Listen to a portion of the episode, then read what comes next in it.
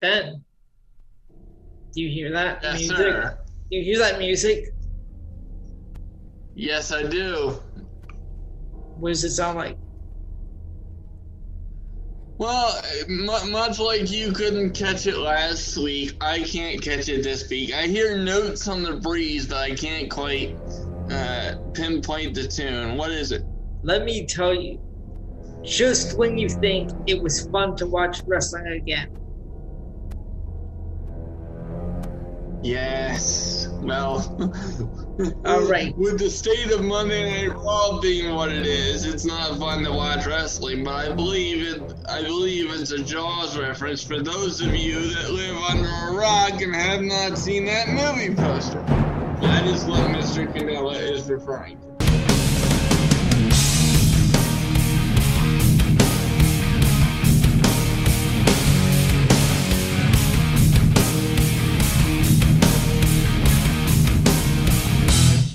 All right, Ben. I'm Elio. He's Ben, and this is a PNC Progression Wrestling Podcast. Ben, how's it going? Not bad, my friend. Not bad. I had a little bit of a difficulty before I came on here this evening, but we are all good to go, and our Saturday night tradition is alive and well. And I recently um, moved back uh, for one day only into the kitchen. Yes, I noticed that. Is there some sort of remodeling going on in your apartment basement?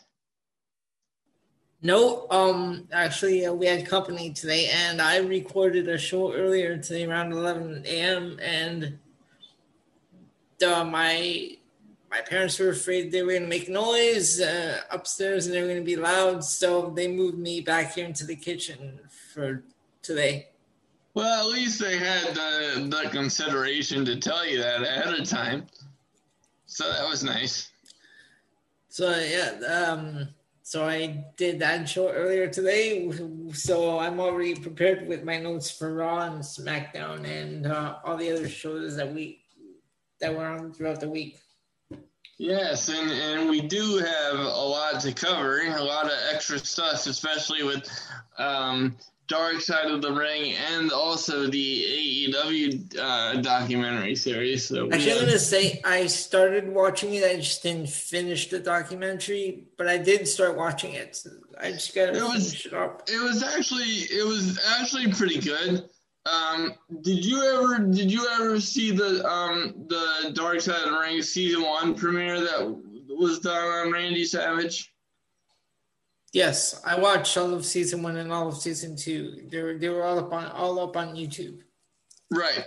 So, but um, it, this um this A and E biography is very similar to uh the Dark Side of the Ring um piece on Randy Savage.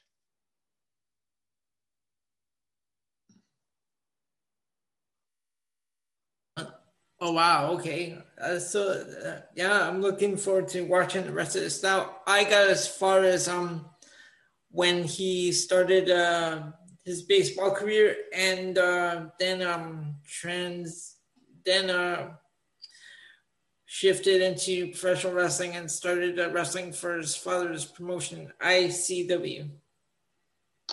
Yeah, and um, I gotta tell you, it was uh, it was it was very um interesting because once once they started talking about that, um, it was um, oh, is this the right one?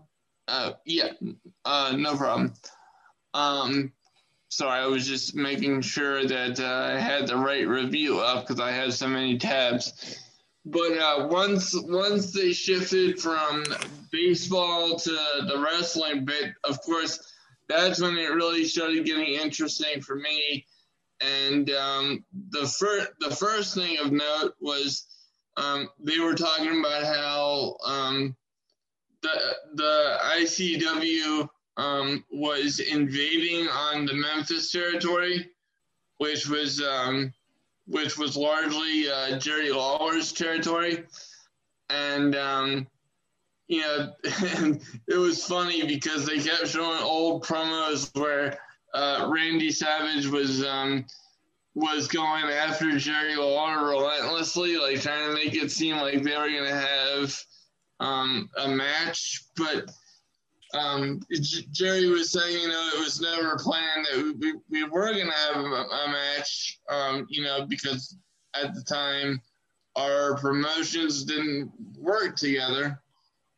But um, after uh, after Jerry got a call from Randy apologizing for everything that he had said in those uh, various um, promos and interviews, he said, uh, you know, hey, look, um, you know, we're running out of money and, and we're going to probably have to close up shop. You know, and then the idea came about for for that match to actually take place. So we actually uh, did get Randy Savage versus Jerry Lawler thing, and kind of like a battle of the territories kind of thing. So, um, so you know, I just thought so basically, you pretty much covered um, biography. I think we should uh, end the show with uh, the Dark Side of the Ring, then, and bookend the, the show like that. Uh, yeah, we uh, we can do that for sure. And before we go on, I also have something else for you. I've got new trivia questions. Oh, what are what are these uh, and what are these on? I want to know how well you know the Anoa'i family. Uh, I, I actually I would be very disappointed in myself if I uh, didn't do very well on this quiz because um, I'm pretty comfortable with my knowledge concerning them. So. Okay, well, very good because I've got eight questions about the Anoa'i family, and to end the show before uh, um, before we uh, get into Dark Side of the Ring, or we can do it vice versa. No, whatever order you want to go in is fine. Yeah. Okay. Cool. All right. So let's get into this with Monday Night Raw. Oh, so you you don't want to finish up with the Randy Savage thing? Oh, are we done? No, we can finish up. No, I was just actually getting started. So. Uh, yeah, go ahead. Okay. Um.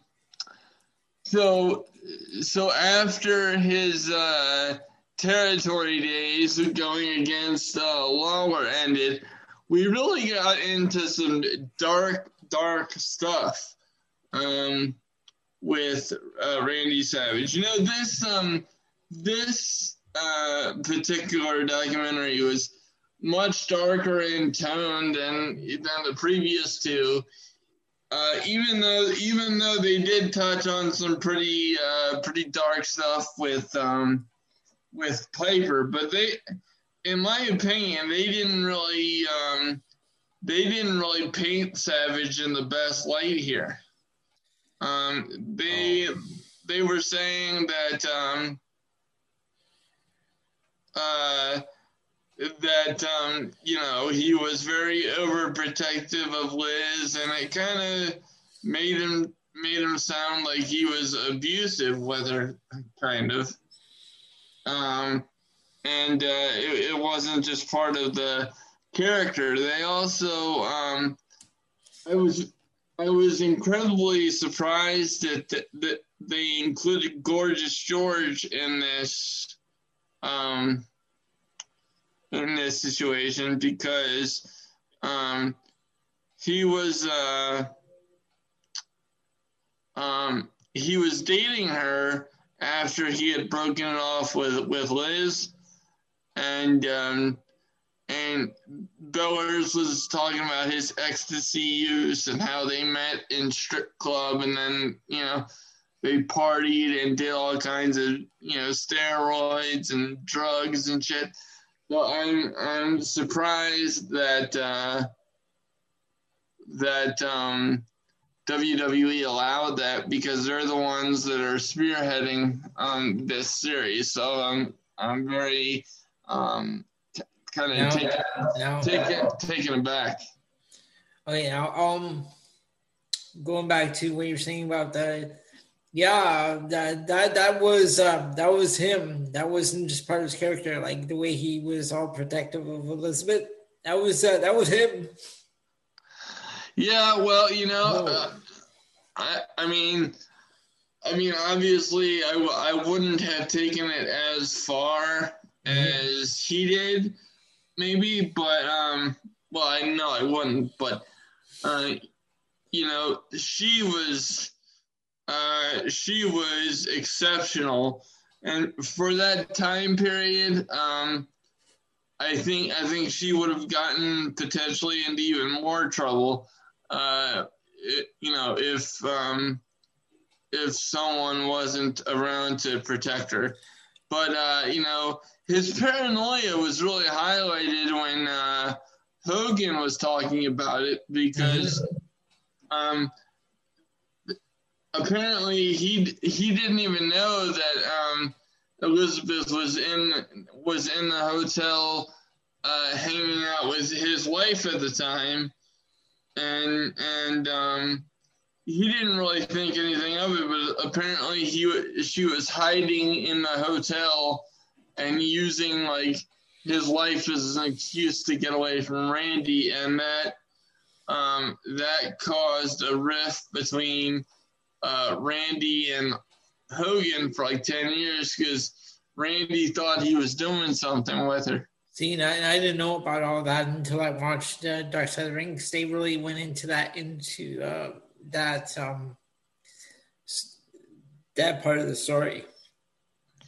Yeah, and you know, and and they really um uh and they really focused on that part of the story in uh in this, for instance.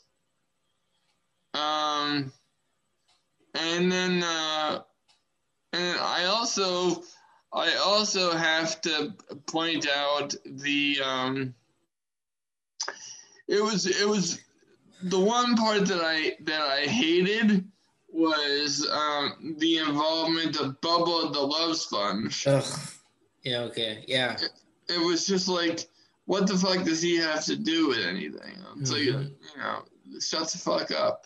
You know, him and uh, him and Hogan aren't friends since since uh, Bubba the Love Sponge has him on on camera with his own wife. What? What? What? What? What is going on? But no, like like the fact that he was on that is ridiculous because that's why the whole N-word controversy um, came up, and that's why Hogan was originally removed from the Hall of Fame.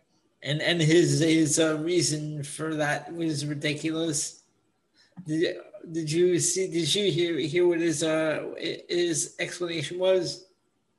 Hogan's or Sponges? Hogan for using the word. Uh, because because that's like that's how he grew up in Tampa. Yeah, no, no, no one did that uh, growing up in Tampa. I never Yeah. heard about anything like that. No, I don't believe that. No, I don't either. But the, the fact one, Bubba, Bubba and uh, Hogan are clearly no longer friends. So why is Bubba even involved? And two, that question also has to be asked from from WWE's perspective because, um, you know, why the fuck would they rehash that? Because obviously, most people are gonna know that it was Bubba, you know recording Hogan having sex with his wife that led to that whole controversy in the first place. And when I say his wife, I'm not saying Hogan was on tape having sex with his own wife. He was on tape having sex with, with you know, with Bubba the Love Sponge's wife. So I, I Ridiculous. I what is going on right now? I don't know what the fuck. Um, and then, um, and then of course they had the um, the whole thing with Elizabeth and Lex Luger, and Mm. God, i- if I have to hear anything more about that, I, have heard so much about that over the last, you know, over the last, you know, years, and you know, it was interesting because the because the um the documentary aired on the second, which was one day um uh, which was one day behind or one day um ahead of the um like the anniversary of Elizabeth's accident, which so, caused uh, no, her let, death. Let me let me ask you: Do you, do you think uh, Lex was responsible or no? Okay, no, because, and, and I'll tell you why. Because I have a friend who's like super angry every time she hears this. She like gets mad. She hates Lex Luger. She says he was responsible. I'm like. I'm like, yeah, well, let it go. He might. I mean, he might. They might have been doing drugs together, but that doesn't mean that he was that he was responsible um, for it. I, I don't I wouldn't go as far as to say that he was responsible for it. I'm saying like every time she hears like Lex like Luger's name, oh boy, she just she gets she gets mad. She's like he's responsible. He did it. Elizabeth would be alive right now. I'm like okay. Easy uh, there. yeah, we, we might be getting a little too hot for the censors here. Right? So yeah. Um, yeah, but I mean, over overall, it was it was a very interesting uh, docu- documentary. Uh, not not a lot of stuff that I didn't know about outside of the early coverage. Like I didn't know about his baseball career or anything like that. So yeah, I be see y'all now because I told you I used to have a stack of wrestling magazines going all the way back to 1986. You lucky bitch. I know, right? And, uh, and and where are they now? Do you know where they are? No. Neither do I, because apparently they got thrown out. Who who would be stupid enough to throw out your uh, magazines? My mom. Boo! I know.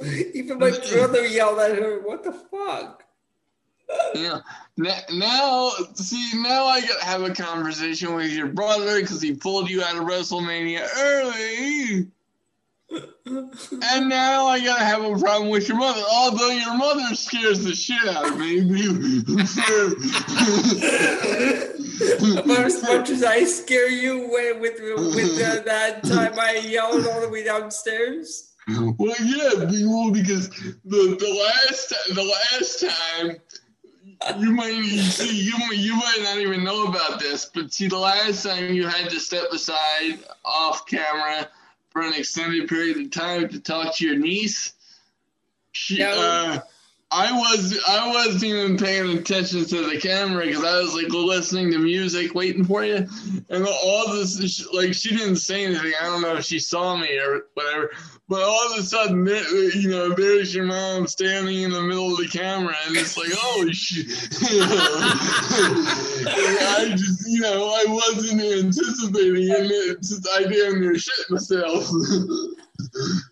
Because I, I, oh, that was awesome. That's awesome. Because I, I have a, um, I'm very well known for having a startle reflex. So, number one, I, when, number one, I almost shattered my kneecap, and number two, I almost shit myself. That's so great! Wow. And then, and then when you came back on camera, you, you, you told me that your mother, you know told you that I was still on the air. It's like, well, well, of course you would know I was still on the air because she was she was she was staring at me for an untold time. oh man, that was that's great! Wow. And then the the original time, you know, th- this is before I, you know, met her and figured and figured out that she was very very nice with my first experience with your mother was she was she was yelling at you in a in a foreign language, and I felt like an international third wheel. Like maybe I shouldn't be. but um, other than that, but now that we've taken you behind the curtain on the PNC Progression Wrestling podcast. So yeah, but uh, so let me uh, explain. So I used to have like that second wrestling back to '86. There was this one I can't remember what it was called. Um, but they had an interview with Randy Savage where he did uh, talk about his uh, baseball career. Oh, cool. Yeah. Yeah, well, it's always it, the ones that I like the most are are documentaries or interviews where I learn stuff I didn't know. Because you don't yep. get that, you don't get that a lot, especially having the depth of knowledge um, that we have. Uh, you know, so I always find it much more interesting when I find out stuff I didn't know. So, but uh, one thing I wish I didn't know was the sorry state of Monday Night fucking Raw. Oh, oh. Good oh, lord. Oh. But luckily, ladies and gentlemen, for your eardrums and my voice box, it is not my responsibility to review Monday Night Raw this week. And between you and me, uh, ladies and gentlemen, uh, that might cut down the length of this podcast significantly. Because if I was responsible for it, I might go on a rant. But that, that's just between you and me. Don't take, don't tell Elio I said that. I'm right here. All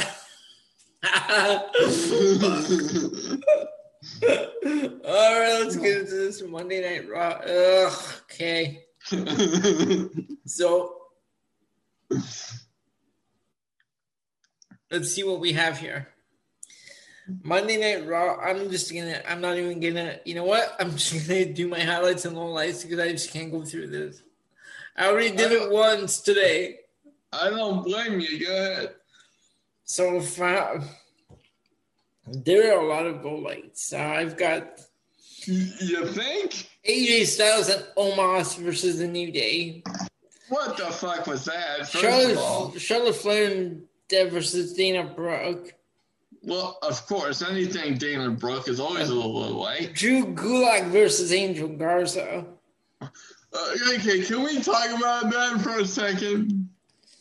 Wait, wait, which one? The second, the, the their interaction before the match. or, or, or, oh, my, that was uncomfortable. Let's talk about the let's talk about the ending of the match, okay? All right. We witnessed Angel Garza stick a rose down another man's pants. oh no! You know what? Did he? Did he actually do that? Because I wasn't even. Yes. I think I, I was on on uh, here uh, doing the other show at the, that time. Yes, a man stuck his hand down another man's back. what the fuck? Down another man's backside of his pants and what? stuck a and stuck a rose for right in his ass crack.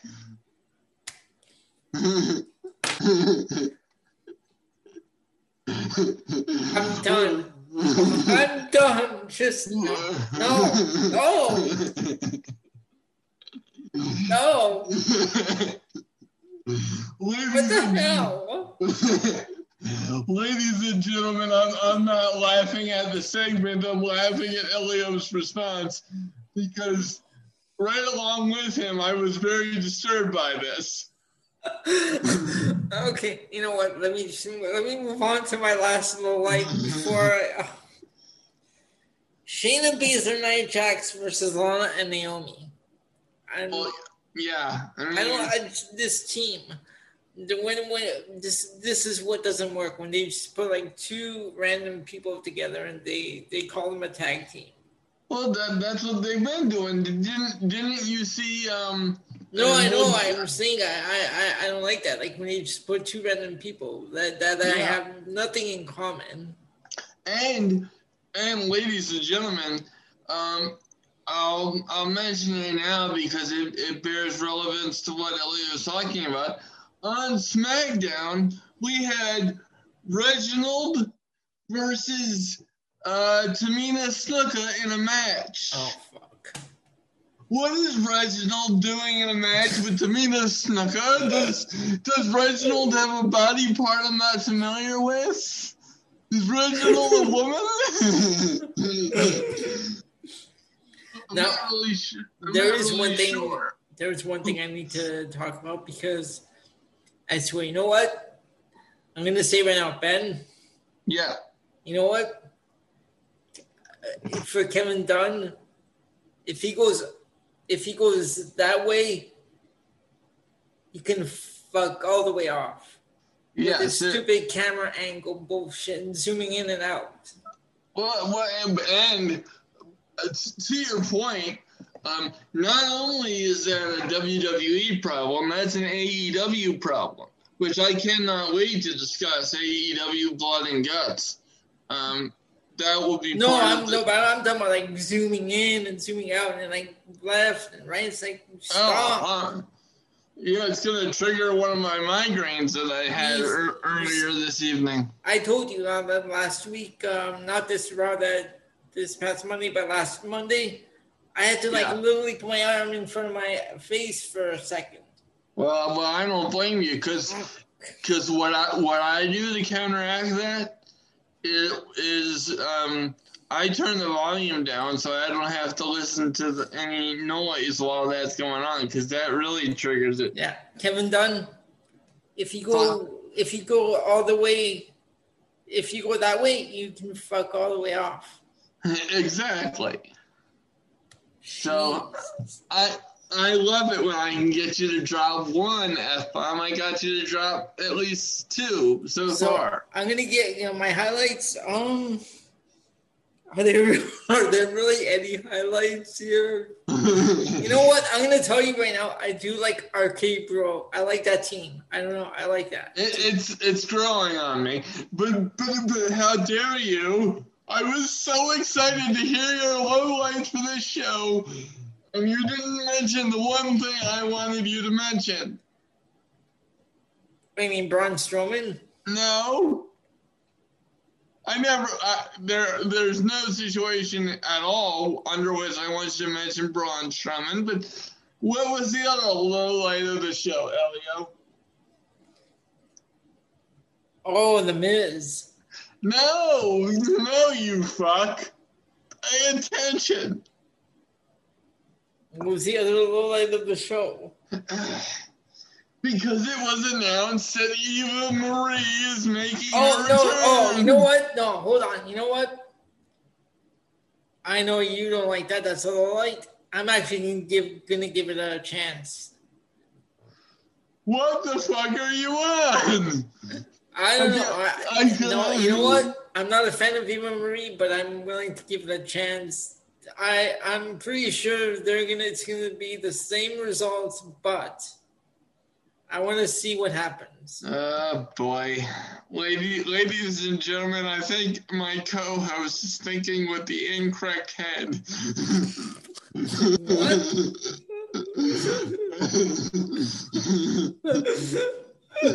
okay, let me move on to my highlights now. Okay, RK-Bro, I do like. I like RK-Bro. I agree. My other highlight, Alexa Bliss, but we need to see her like back in the ring soon. They can't keep doing this Alexa playground week in and week out. Yeah. There needs and to be let me ask you this. How creepy yeah. is Lilly? Especially when the camera like just like zoomed in right on her uh, face. Uh, I'm like uh, Yeah, I agree. I'm like, that's just what I need before I go to sleep. yeah, yeah. Good luck getting some shut eye after that. Right? Okay, so um, that concludes uh, Monday Night Raw. That was quick and painless, if you can call it that, because just uh, talking about Raw's painful. Yeah, yes, but you did a very good job minimizing my pain. You must, you must, have, you must have given me a, an extra dose of anesthetic. So you know what? Now we're gonna switch over because we're gonna switch over to AEW. So Ben, what do you got for AEW? Okay, well, uh, ladies and gentlemen, uh, this week AEW had its uh, Blood and Guts offering. Uh, if you'll recall, uh, Elio and I offered our predictions and treated this as a pay per view um, type of show. Oh, yes. Uh, actually, I'm going to Yep, go on. I'm following along because I got my notes here. Um, so uh, I would be very interested to look back at uh, Elio's notes and see how he did prediction wise. Okay. Um, the the first match was honestly very disappointing to me because I was really looking forward to uh, Kenny Omega taking on Jon Moxley and, Ed, and Eddie Kingston along with uh, his partner, who nobody cares about, that being Michael Nakazawa. And let me ask you a question: What was that ending? That was ridiculous with the Young Bucks coming out. And what was Matt Jackson wearing? What the? Well, no, he, I'll, I'll tell you exactly what he was wearing. He looked like a knockoff Seth Rollins. That's exactly what he oh looked like. God, that, that, that just that ending was just terrible. And look, this is why I don't like the Bucks.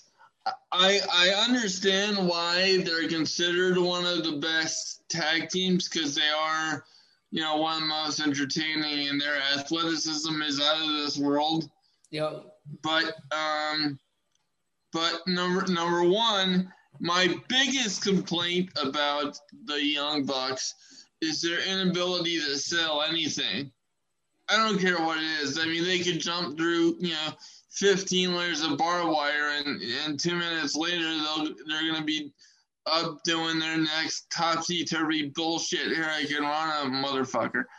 Uh, did I make my distaste clear enough? Um, yep. but, but but it's just I I will be the first to acknowledge to you that I don't understand the Young Bucks and and this heel version of them now that now that they have finally committed to actually turning them fully heel after about 25 different false starts I, I'm still not a fan, even though I like them better as heels than faces. And I believe we both we both picked uh, Moxley and uh, Kingston to win. Uh, yeah, we did we're not stupid. So so that's so far that's one that we have right. Exactly. Hey, uh, go ahead. Uh, next up was Cody Rhodes and QT Marshall. Nobody gives a fuck about this match. And you picked Cody, of course. Uh, yeah, but what? Okay. Yeah, go on, go on, because I think I know I, what you're gonna say. I have two problems. Okay. With this. All right. Why? Why? Why the fuck is Marshall hitting Cody with his own finishing maneuver? Literally, okay. QT. Marshall hit Cody Rhodes with a crossroads.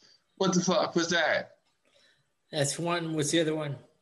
And and, and number number two, um, the the post match situation with Anthony Ogogo. Uh uh-uh. uh What the hell? I kind of want to see what they do with this guy, Anthony Ogogo. Like I wasn't sold on him. Like uh the past few weeks, like especially with that ridiculous punch uh, to the to the liver. Yeah. But I want to see what they do with this. Uh, so, guy. so, um, what was what was the second one that you that you were gonna point out? Oh no, I was gonna point out the referee. Did you notice how Cody was gonna go was took his belt off. He was gonna go and use it on Marshall. The referee stops him. Yet Marshall gets a belt of his own and uh, hits Cody right in front of the referee. Yeah, well, I mean, the I did notice that, but I'll tell you what, the, the referees in AEW are some of the most inept referees I've ever seen. But here's another one. Outside the ring, Marshall puts his hands on Arn Anderson. The referees eject Anderson. uh, yeah, I I don't. There, there's a lot about AEW and their inability to to um, focus on the small details that uh, just bothers me. But, uh, but, but also, I, just have a problem with like why is Cody going uh, facing facing the boss? That's like that's like playing Super Mario Brothers. Super Mario Brothers bypassing the Koopas and the Goombas and going straight to Bowser. Well, number one, I'm very impressed with your knowledge of uh, Super Mario. Thank you. Um, You're welcome. uh, thank you very much for that. Um, I and now I would like to test your knowledge about Mortal Kombat, and if you know about if you know all about that, then we can definitely be friends. okay. Are you a Mortal Kombat fan? You mean Mortal Kombat with Raiden, Sub Zero, Scorpion, Sonya? Y- yeah. So, are Kitana? You, are, well, Katana, but yeah, go on. Um, yeah, I had a m- major crush on Kitana and Sonya Blade. Holy shit. Yep. Um, Finish him. Well, she can finish me at any point in time. I don't give a either one of them can finish me at any point in time. I don't give a fuck. that was great. Wow. um, yes, please. can I have another? um, Thank you very much for that. Um, actually, no. Um, I'm sure you knew this, but uh, have you seen uh, Billy Madison? Yep. Okay. Well, the um, the girl that played um, um, Sonya Blade in the '95 version Mm-hmm. of uh, Mortal Kombat also was Veronica Vaughn. And uh, let me tell you something. Uh, I agree with Adam. Uh, Veronica Vaughn is indeed so very hot. I agree. So, uh, Uh, okay. Side note: Did you you saw the '95? Of course, you saw that one. I saw what? The '95 version of Mortal Kombat. Yes, of course. what'd you think? It's a cult classic for a reason. But look, like when I when I was seven years old when it came out, I love that thing. Uh, I love the you know, music. The yeah. music in there was cool. Yep, yep. And and looking back at it now, it's like lame, but it's such a cult, it's such a cult classic that it's still good. I still have to watch uh, the new one. Yeah, so do I. All right. So, um, what else? We what do we have next? Uh, we have Cody. We had Cody Oh. and um Marshall. Okay. Uh, okay, and then after this segment, Scorpio Sky and Ethan Page end up jumping Sting and Darby Allin. And Ethan Page throws Darby Allin down the concrete steps. You know what? I was fine with this segment. When I'm not fine with is fucking um Darby Allin's gonna kill himself one day one of these days with that coffin drop. I mean that how crazy is Uh, that? Climbing up that uh, scaffolding or whatever and then Yeah. doing the coffin drop I mean, the I mean, he's not gonna have a long career. I can tell you that. Not, but I mean, th- throwing yourself down concrete stairs. Holy fuck! the, the, the man just scares me when he does stuff like that. It's like you're you're gonna your career's gonna be over early if you keep going this way. Okay, and then, but here's a here's a low light, right? So remember how, uh, remember how Britt Baker had a mystery opponent, and he didn't. Uh, well, obviously we didn't know who it was. Yep. Um, and then it ended up being Julia Hart. And who the fuck is Julia Hart, first of all? Um, and, and so the match ended up being a meaningless squash. And I'm like, well, why did you build that up, for fuck's sake? And then um, next up, we had uh, a very predictable um, situation because it was a four way uh, tag match featuring Jurassic Express versus Varsity Blondes versus SCU versus E. Now, for those of you that have not been paying attention, um, SCU has been on this streak of wins because they say the next time they lose, they're going to break up as a tag team. So obviously, I really hate this uh, stipulation. I, I do too, because it's the see the, the the only time I remember this stipulation being successful was when it happened with Ric Flair. Um, in his build up to uh, WrestleMania 24. Oh, with uh, Shawn Michaels, right? Yeah. And um but as much as I like SCU, they are not Ric Flair. They are not legendary to the degree where it's going to be a big deal when they break up. I'm See, sorry. I know. See, I, I hate this situation because now you know that anytime they're in a match, you know they're going to win. Yeah, but but see, but this was the number one contenders match for the um for the AEW tag team titles. And you really think they're gonna make them win next week? No. So so are they are they done next week? Because to, to me, it's very obvious that the Young Bucks are not going to lose those championships. So I don't know. Um, who did you pick in this? Uh, well, no, wait, we can't. We here because we had to go with SCU though.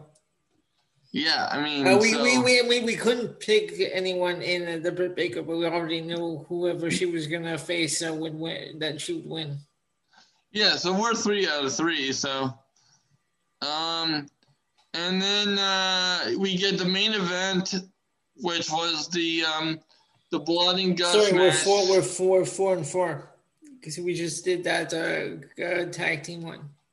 Yeah, four four. And we scored the clean sweep, ladies and gentlemen, because uh, Pinnacle defeated Inner Circle in the uh, Blood and Guts match. It was. Let's cut bullshit, ladies and gentlemen. This wasn't Blood and Guts. This was War Games, and everybody knew it. Yeah. Okay. This is uh, now that's the first bit of bullshit. Now go on, see, guy. know you want to go out, out about out about the cameras. Go on. Uh huh. Okay, that's my first point. But I, I have I have um, one one other one that I want to mention after after oh, okay. this uh, as as just kind of an aside. But the the major point that has to be brought up uh, and Elio and I are, are in the same boat on this one. What the fuck was that ending? Now, oh, that was bad. Now, before before you know these these internet nerds, uh, you know, jump out jump out of their chairs and and reach for the screen and strangle us. Listen to me right now, okay? because the majority of of the match prior to this was very very good. But listen to me.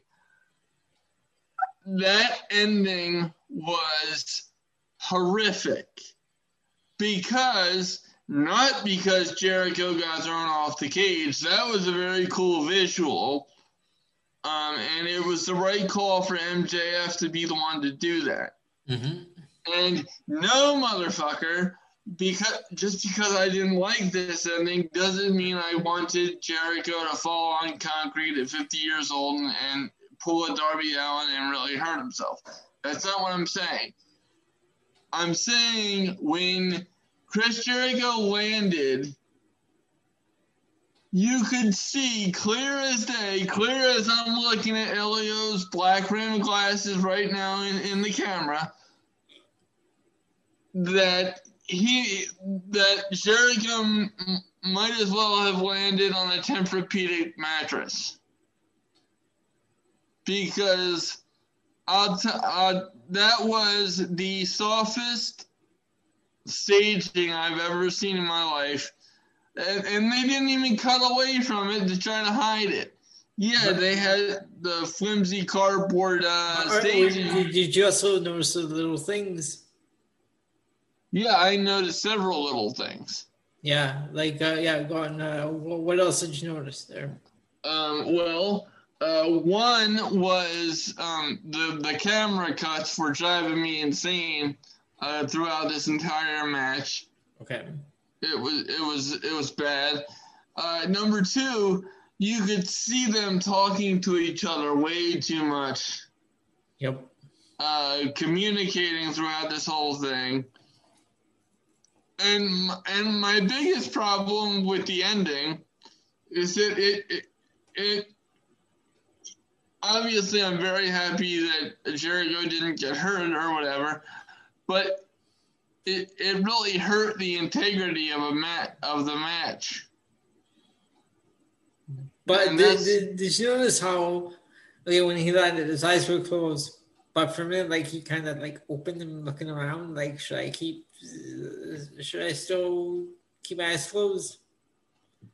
Yeah, I mean, it's just what are you doing?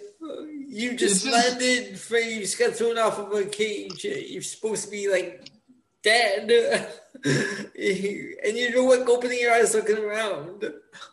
yeah, I did. You know, so a lot of this was very, very good, but uh, the the ending just uh, took me out of it. To Like um, I, I, I, like, I like the match. I Yeah. Did, and did, did you notice? Um, and uh, we touched on this uh, on a past episode uh, with the white makeup that uh, Santana Ortiz had that they got from the Dead Presidents movie. yeah, Yeah. So no, I thought this was a good match. I just didn't like that ending. yeah. Oh, I hated it. All right, so uh, we we we scored an A plus on this episode of AEW. Yeah, I think um, I think that this was the best we've ever done on a prediction show. All right, so um, now gonna move on to uh, um, you know what? Oh, and, I, I'm and gonna before we Sorry. before we move on, I have to ask you. Um, so you know WrestleMania Backlash is next Sunday. My mom's so- birthday. I, Right. I I even said, how dare they? I thought they I think they should move it the day before. She's like, oh, but that's your cousin's birthday. I'm like, I don't care. They don't remember my birthday. So anyway, um, good point though. Um, do you want to do the show on Friday? So you have more time to to edit it and then put it up, or do you, or do you want to do the show? yeah, no, we can do that on Friday. Yeah. Yeah. Okay. Cool. Yeah. All we'll right, so you know it. what? I'm gonna give your voice a rest. I'm gonna do NXT and NXT UK back to back and uh, put them together. Okay. So we are going to get into NXT UK, and let me grab the results here. And then while you're while you're doing that, I'm just gonna uh, grab a um, drink out of my fridge over here on the side. Right. I'll be right back. Very good. All right, so let me pull up the results for NXT UK, and of course, NXT UK took place from the BT studios on May the sixth. Uh, it's such an odd time to like sit down and watch wrestling, you know, like at three p.m. in the afternoon, only because it's eight p.m. in the UK. So here we go with NXT UK in our opening match. We had Ilya Dragunov defeating Dave Mastiff. They gave this match a minute and 37 seconds. Following that, we had Trent Seven, one half of Mustache Mountain, defeating Saxon Huxley, who I'm a fan of because uh, he's got that Bruiser Brody type look, and I really enjoy his work in the ring. They gave this one six minutes and three seconds. And in the main event, we had former tag team partners squaring off. It was Kenny Williams defeating Amir Jordan in 13 minutes and 52 seconds to win the loser leaves NXT UK match. Just no disqualification match. So Ben, So I'm sorry. I'm I just I was I just, uh, just put my I was headphones just back on. I was just going over the NXT UK. The, they, they had three matches on here. Had Ilya Dragunov defeating Dave Mastiff. I love Ilya Dragunov. My God, that that guy. Okay, when he first showed up, I, we weren't sure about him. Okay, but um, I was like, "What's with the red eyes?" Right? Like he, but he has that cool look. But Yeah, um, but, I mean, after his match with Walter, I mean, I was, holy I was jeez, that match! I was sold. Absolutely. I was in pain after that match. oh my god, they slapped the crap out of each other. Jeez. Oh Jesus! No, they weren't slap. They weren't slash man. They were chopping wood with those Oh my god, I, I was holding my uh, I was holding my chest throughout the whole match. They were. I- They were. I mean, at that point, I would rather get hit with a pickaxe in the chest. by the end, I was in pain. So, so was I. Sympathy pain for both of those bastards. Well done. Okay, uh, and then I was, and then um, we had Trent Seven defeating Saxon Huxley, who I really like. He's got that Bruce Brody look to him. I've never seen Saxon Huxley. I'll have to take oh, okay. Um, next time you watch UK, um, uh, so you don't know what he looks like? No. Oh, okay. On the fly research, ladies and gentlemen, only here. So let's go. Let's see what we have here. Saxon Huxley. You obviously you obviously know what Bruce Brody looks like, right? Oh, of course. All right, so hold on. So, okay, I'll check your messenger right about now, okay? All right. Hang on. Oh, here it here it comes.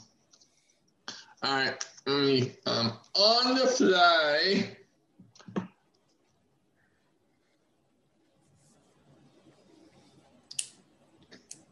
I mean, I feel like we gotta have like rock music segments in the middle of these, you know, while right. while the fucking technology. Right. All right. Uh, oh yeah. Oh yeah. He definitely yeah, looks see, like Bruce, yep. like Bruce Brody. Yep. Absolutely. He's got a good look to him. And uh, in the main event, um, you've seen these two. I don't know if you've seen these two, Kenny Williams and Amir Jordan. No. Yeah, uh, that one I'll send you off air uh, at the end of the show. But um, so these are two former uh, tag team partners now and now uh, rivals. So Kenny Williams defeated Amir Jordan in a loser leaves NXT UK no disqualification match. Right. All right, so that was um NXT UK. I thought I'd get that one out of the way first since it's the easiest show. They only have, you know what? Yeah, I, I love NXT UK, but I hate NXT UK, and I'll tell you why. Why is that? They only, I love it because it's one hour, and but I hate it because they only have three matches and a whole bunch of segments. They can cut out a lot of segments. They can have more matches. They you even get fit a lot into an hour. Yeah, definitely. You know, yeah. that's what I hate. Like Impact, Impact used to be like one hour when it first started, and they would. I found that they fit a lot into an hour. Exactly. So okay, now we're gonna move on to NXT regular. And in the opening match, we had. Now, Ben, you said you saw this uh, show. Yes. So we had a street fight with uh, Isaiah Swerve Scott feeling Leon Ruff. What'd you think of this one? I thought it was fantastic. Th- those those dudes have such good chemistry with each other. Okay, so out of uh, five stars, what would you give this one? I would have given it four. I thought it was very good. Okay. What yeah, about you? yeah, I'm there. Yep, I, I enjoyed it. Uh, okay, then we had Cameron Grimes defeating Asher Hale. Now, yeah. Ben. These uh these um enhancement matches on NXT are getting very old. Now I okay in the spotlight because I'm looking this guy up right now. So basically, on on uh, his um, resume, he's got CZW, Evolve, uh, NXT, Omega, and Progress. Okay, so he's been around. Yeah, just like I really don't like when they just like have someone like Cameron Grimes or like another NXT superstar, they just throw some random guy out there that we've never seen before. Well, yeah, that's what that's why I said I really think that these yeah. enhan- these yeah. enhancement matches on uh, NXT are getting a little old. In the third match, we had the team of Tim- Timothy. I always want to say Timothy. Timothy Thatcher and Tommaso Ciampa defeating the Grizzled Young Veterans. I really hate the way they're booking them. Oh, oh my god, I couldn't, I couldn't stand this. Now, ladies and gentlemen, let me be very, very clear. I I really like Tommaso Ciampa and uh, Timothy, Timothy Thatcher. Thatcher. Yep. I do. I think they're great. But the fact is, they're not a real tag team. The real tag team is the Grizzled Young Veterans. On top of that, the Grizzled Young Veterans are an amazing, amazing tag team. Yes, yes they are. Uh, and uh, they, they are one team that uh, came over from NXT UK. So if you, if you, whenever you get time, I, if you want to check out some of their stuff on NXT UK, they were pretty good. Absolutely. Well, even though I'm not, I confess I'm not overly familiar with the history of NXT UK. Um, I have seen plenty of them in the regular NXT, uh, certainly enough to see how awesome they are. And um, you know, I was very pissed off when they when they did not win the uh, the second Dusty Rhodes Tag Team Classic. Yep. Because they came so close to winning the first one and obviously that uh, the winners of the second one were MSK, and I understood it. You know, you know MSK is the you know the hot new tag team. You know that they look like wannabe Abercrombie and Fitch models, although I don't think they're that you know attractive. But nonetheless, I understand why um, why they're being booked that way. But at the same time, why can't Grizzled Young Veterans just have an amazing run on NXT US? Like, I don't understand it.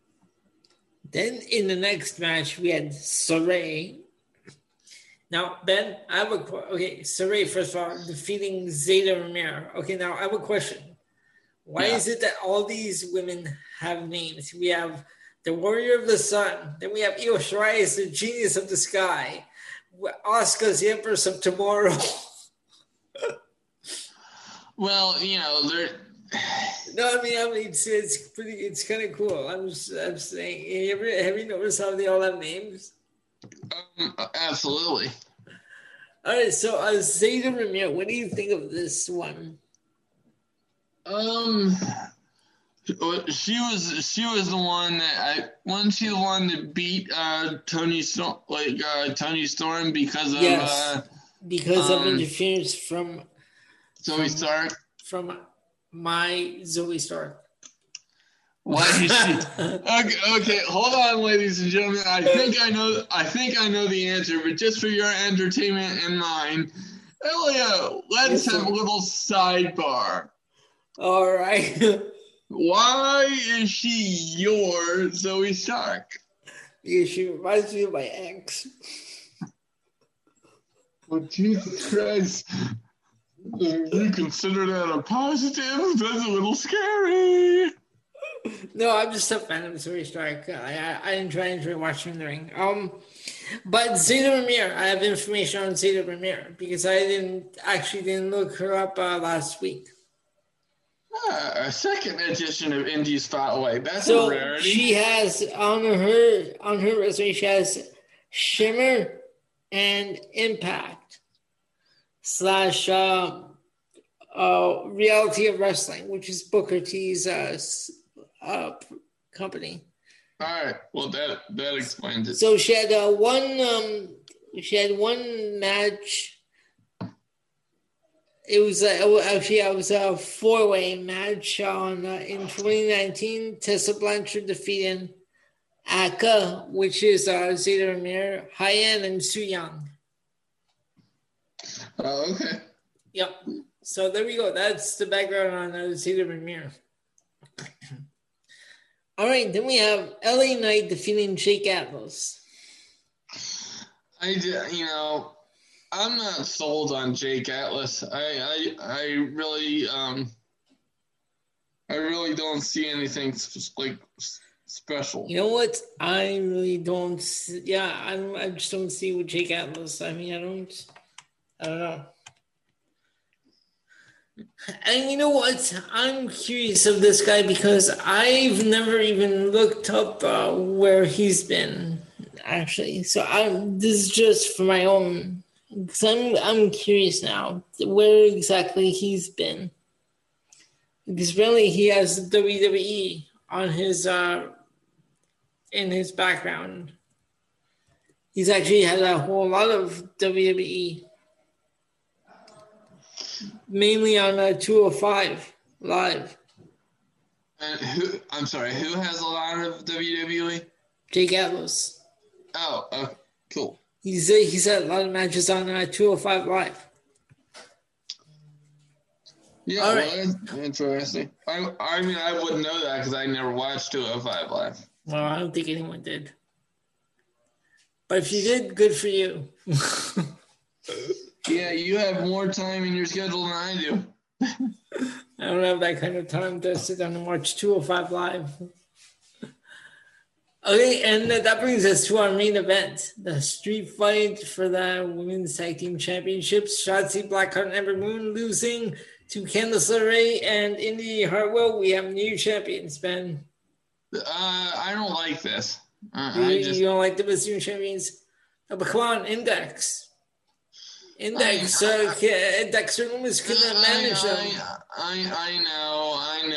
and, the, and the backstage. That's a ridiculous name. I'm sorry, Index. Well, yes, it is. And the backstage segment of, of Dexter Lumis staring at Indi Hartwell through the, you know, through the slats of the um of the uh, what do you call those things? Uh, uh, uh, no, the um, the shades. Uh, what do you call the shades on windows? Yeah, yeah, the shade, the blinds. Yeah, yeah, yeah. yeah. thank you. I, I, I knew it started with a B. I, I'm like, what what word am I looking for? Creepy. I know. yeah. So time to focus. Well, apparently, uh, in the Hartwell was able to use Dexter Lumis as her inspiration, I suppose. I still don't get where I still don't understand where they're going with this whole uh, no, Hartwell Dexter Lumis thing. No, I don't. I don't either. That Is this just like a, a, like a side story, or are they actually like running with uh, an actual story here? Well, I think they're going to run with an actual story if they've taken it this far. I don't understand. Okay, whatever. Sure, why not? You know what? I'm going to hand it over to my co-host for SmackDown. Ben, go ahead. Well, um, usually uh, that that is somewhat of a painful process, not nearly as painful as uh, uh, Monday Night Raw, I assure you. Um, but um, I, w- I will tell you, ladies and gentlemen, I was a little bit confused. Okay, okay? Be- because, About? well, because of the overriding theme throughout throughout the show. Now, the the opening of the show, um, aside from aside from me having to suffer through a CGI fist, uh, which pissed me off instantly. Uh, this was uh, this was a throwback um, edition of SmackDown because um, Fox has a uh, retro NASCAR event taking place this weekend. You don't like the opening to SmackDown? No, I know. I hated the fact that they used a CGI fist. You know, oh, yeah, know, that's one they used in 2006, yeah. Yeah, the old, you know, the old set piece. Yeah, yeah, yeah, Well, you know. You never liked that one? No, I no, I love that one, but the, the thing is, people are like, "Oh, why didn't you use the fist? Why didn't you use the fist?" Quite frankly, I don't care about aesthetics. I just want a good fucking show, which they don't really deliver on most of the time. But you know, but it, it's okay if you don't have the fist, but don't have don't have a CGI fist. I thought that was just lame. Yeah, I get that. Yeah. Um, but that that intro, I love that intro. Oh, I was back in 1985 with the yeah. whole uh, World oh, yeah. Entertainment, the recognized symbol of excellence in sports entertainment. Uh, well, yeah, and, and trust me, a lot of the uh, aesthetic elements I actually quite enjoyed. Um, to um, to Elio's point, we had we had um, we had them rocking the retro SmackDown jackets. Um, you know, Pat McAfee had the old Vince McMahon power jacket on, and uh, Michael Cole had the retro jean jacket shirt combo. Yep. Uh, and we also got um, we also got an ice cream bar uh, commercial featuring Jim Duggan. Um, we got we got Lord Alfred Hayes promotional consideration paid for by the following. still, still, you doing pretty goddamn good, Lord Alfred Hayes. If- if- ladies and gentlemen, if, that, if that's your first time hearing Elio impersonate uh, Lord Alfred Hayes, you need to go back and watch more of this fucking show. Um, or I should say, listen, because it's an audio podcast. um, okay, so what do you got for highlights and lowlights? Well, the, the highlights are are the, are the very beginning because um, You got Yeah. promo. Yeah, when when when uh, Okay. when um Heyman was doing the the, Oh. the, ten I was laughing when he was, he was like, like he said there, ding, ding, yeah, ding. well, You know, you know what? Did you notice Roman Reigns was trying not to laugh? oh, and he was not successful. He was trying to hold it in. He, He was he cracked so hard. Um, he, But like, I- but he, then he again, wants to laugh so bad.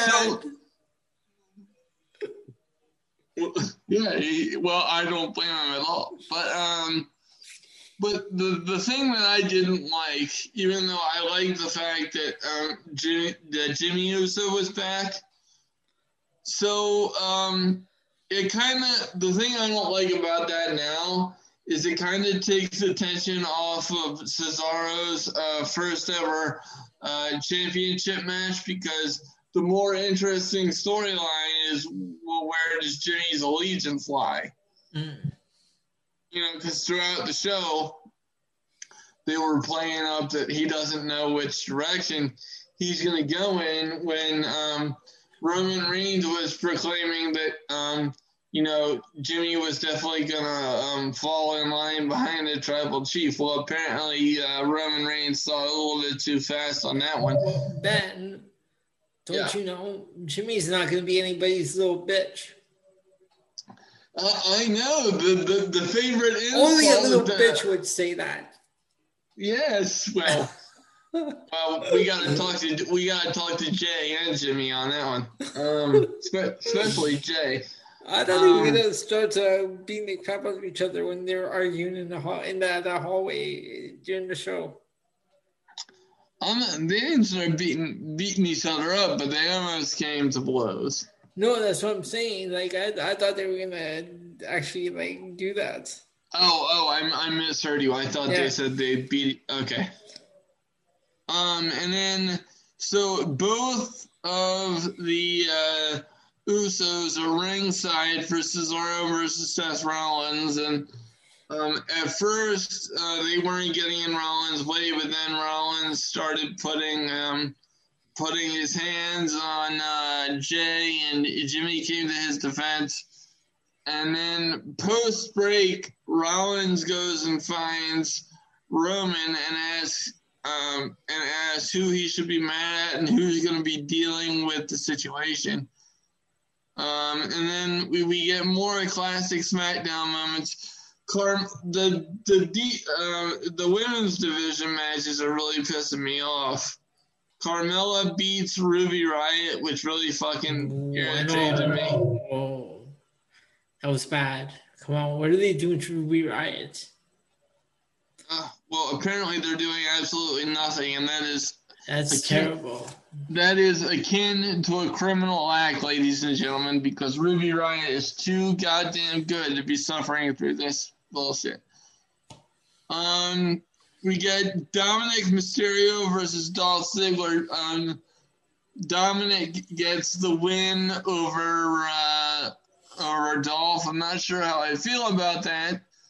Um, because um, now it is going to be uh, the Mysterios against um, against uh, oh who are the tag team champions The right Dirty now? Dogs. Oh, oh yes, yeah. So now. Don't be like Michael Cole, the top dogs, and then Adolf goes and corrects him. Michael oh, Cole. Fu- oh, fuck off. Um, so now, hopefully, hopefully the Mysterios can take um, can take the belts off their dirty dogs. That is my personal hope. And then Tamina versus Reginald. What the fuck? I like this match. Bullshit. Bullshit. You like this match, you ignorant fuck. What? I liked it. I thought it was entertaining. I was highly entertained. What? Stop yes. it. Stop it. Just stop. What? I'm gonna have to start questioning your sanity here in a minute. That no, this is crap. This is stupid. Thank you, thank you. Um, I really appreciate it. You really, you really scared me there. Um, and then the main event was useless because it was a six-man tag between Alpha Academy and King sorry, Corbin. Sorry. Six men or ten? Because I got 10 men here. Okay, well, 10 men. I, it still sucked. I, I, yeah. I, the only thing I liked was backstage where they had like the heels in one set, then they went to the faces for their thoughts. Yeah, well, at the end of the situation, Baron Corbin pinned Shinsuke Nakamura, which damn near gave me a heart attack. Why? why? Why is uh, Baron Corbin pinning Shinsuke Nakamura? I don't know. I get that he's supposed he's at the point where he's putting others over, but but don't have Baron Corbin pin him. Um, well, preaching to the choir there, brother, because I um I would not have done that myself. No, hold on, hold on. What about the, that one segment, the Bayley segment? That was entertaining. I, I enjoyed that. I love that. That was yeah. So did I. All right. So, uh, is there anything else, or is that it for SmackDown? No, that's good. All right. So, um, say we get into the movie Emporium? Yeah, absolutely. Um, and uh, ladies and gentlemen, you'll be happy to realize that I came much better prepared because I actually watched one of these movies and I can talk about it. All right, so let's see what uh, what what we have on the list this week. So I'm just grab the notes here. First of all, Okay, so we usually actually I'm gonna go over a couple that I actually saw just um, just like past few days. I'm just gonna go over them. Then we're gonna cover them like you know late in a future episode. Cool. So the first one I have on the list, well, because I tape a lot of movies off of Turner. Yeah. So I taped uh, there. There were like three kind of three concert movies. There was one called Elvis the Way It Is Hard Day's Night, and ABBA the movie. Which one did you like the best? Um, I'm a I'm a huge Elvis fan, so I I like the the way okay. You're, uh, you're... Hard Day's Night, I it's the Beatles. You know, you got to be in the mood for the Beatles. And uh, ABBA, well, uh, yeah, it's the same thing. You got to be in the mood for ABBA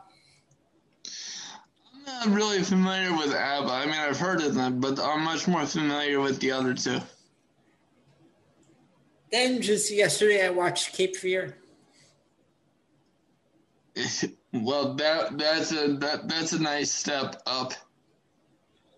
I watched the, the original. I, I I was getting frustrated because I couldn't find uh, the original. So, but I found the remake with Robert De Niro yeah. So I just I'm like, uh, fine, I'll just uh, get this one. And then uh, yesterday I found the original. I'm like, okay, cool. I'm happy. No, I have both. I watched both. Cool. Which, by the way, is where they got the idea for Waylon Mercy and Bray Wyatt. Wrestling tie-in. Everything relates to wrestling, ladies and gentlemen, just like we said on last week's show. Then the, then a couple of days, um, um, like I think it was on Wednesday, I was watching The Godfather Part Two. Oh my god, I love that movie. god, I love that movie. That's like that sets me up when we had to watch it on uh, one point five speed. Why is that? Oh, because it was like three hours. Like, man, by the time I finish, it's gonna be dinner because I was watching it like three o'clock in the afternoon. So go back and watch it later. What the fuck? This You is don't- true. You don't you don't watch a classic tell- like that on one point five speed, motherfucker. What the fuck? Let me tell you, one day I might call on you for a favor. That might not be today, might not be next week, but when I do, That's the original, you you idiot, not part two. I know, I know, I, I, I did the original for part two. All right, then uh, this one, I'm very upset, Ben. Oh god. Batten down the hatches. Now, look, you were born in 1988. Yes. In 1989. Now, I, I want to know if you've ever seen Bill and Ted's Excellent Adventure. Uh yeah, I have. Now, in 1989, Bill and Ted's Excellent Adventure was released. I was 15 years old. We we couldn't. My brothers and I couldn't wait for this movie to come out because we ran out to the store. We rented it. We brought it home. We watched it, and it was a fun movie. Then they made part two, which Yeah. was not bad, but it wasn't good, but it wasn't great. Right. Most sequels aren't great. I watched Bill and Ted's Part Three: Face the Music. I haven't seen it. I I, Oh. I never I never saw oh. two or three. Was but three sounded like it was horrible. Oh, was it? fuck. Okay, here's a basic plot for part three. Bill and Ted have to travel into the future to write a song that's going to save the entire world. Okay. That's it. Okay. That's the story. They, they sounds- travel to the future because they have they're asked to write a song to save the world. Sounds like it sounds like a musical version of Back to the Future Part Two. It is oh the the bad acting. It's just it was terrible. I don't know why they made this. Uh, obviously, whoever came up with this idea didn't bother watching the first two because this sucked. well, sounds like it sucked for sure. Now we need to our five. First of all, well, actually six because I added one to this. No, I added. Yeah, well, no, I added two because um because uh, we took out. Uh, I believe we took out a few of the Christmas ones. Yeah. All right, so the first one I have on the list is Circus of Horrors. What? Now, this one I wasn't sure what to think about. This is a UK uh, movie. Came out in 1960. I always heard about it, but I never saw it. Right. And I wasn't sure what to think about it. So I'm like, you know what? I found it on Tubi. I'm going to sit down. I'm going to watch it. I'm probably going to hate it, but I'm going to watch it. I Right. sat down and watched it. I actually like this one. This was pretty good. It was it's a horror movie about this doctor who lost his practice, so he decides to move to another state, and um, he will be he inherits a circus, and he uses that as his uh, backstory to um, to commit murder, which um, involves uh, some of uh, the performers in the in his circus act. Yeah. So this one, um, yeah, this one uh, is uh, worth checking out because I really enjoyed it. Okay, I'll have to keep that in mind. So this one's on Tubi. You can watch it. Yeah, I uh, I actually have that one. I uh, I watched um, the whole nine yards on TV a few weeks ago with Bruce Willis. Yep, and uh, Matthew Perry, I believe. Y- yes, exactly. Ah, I was right. I just pulled out of thin air. Well, aren't you special? All right, next movie we have. You, you, you didn't see this, but I, I took my hand over the screen and was pretending like I was petting your head.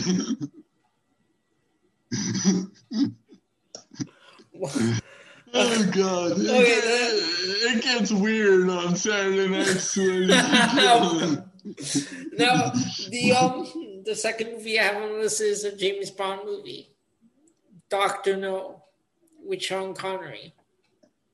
Oh, I like this movie. I had never seen this movie because I've never been a James Bond fan.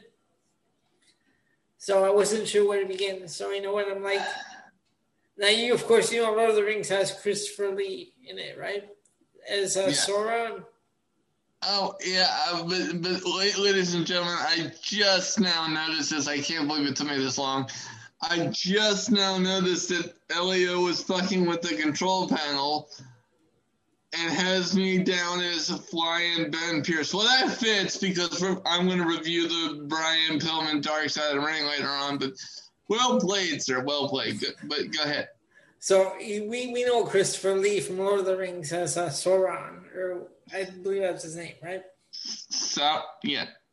Sa- Sauron. Yeah. Or, uh, no, I'm sorry.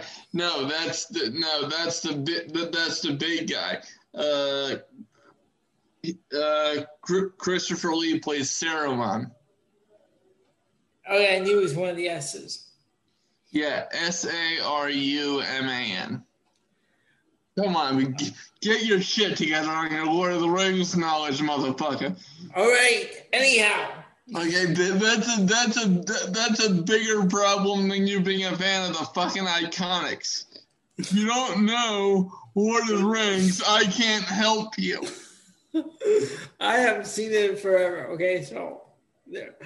All right, so well, see, but, but, but, see, but now I have to have an aneurysm live on the air because we're reviewing all these old movies, most of which these poor people listening to us have never heard of, and yet you you you, you you're messing up classics such as Lord of the Rings.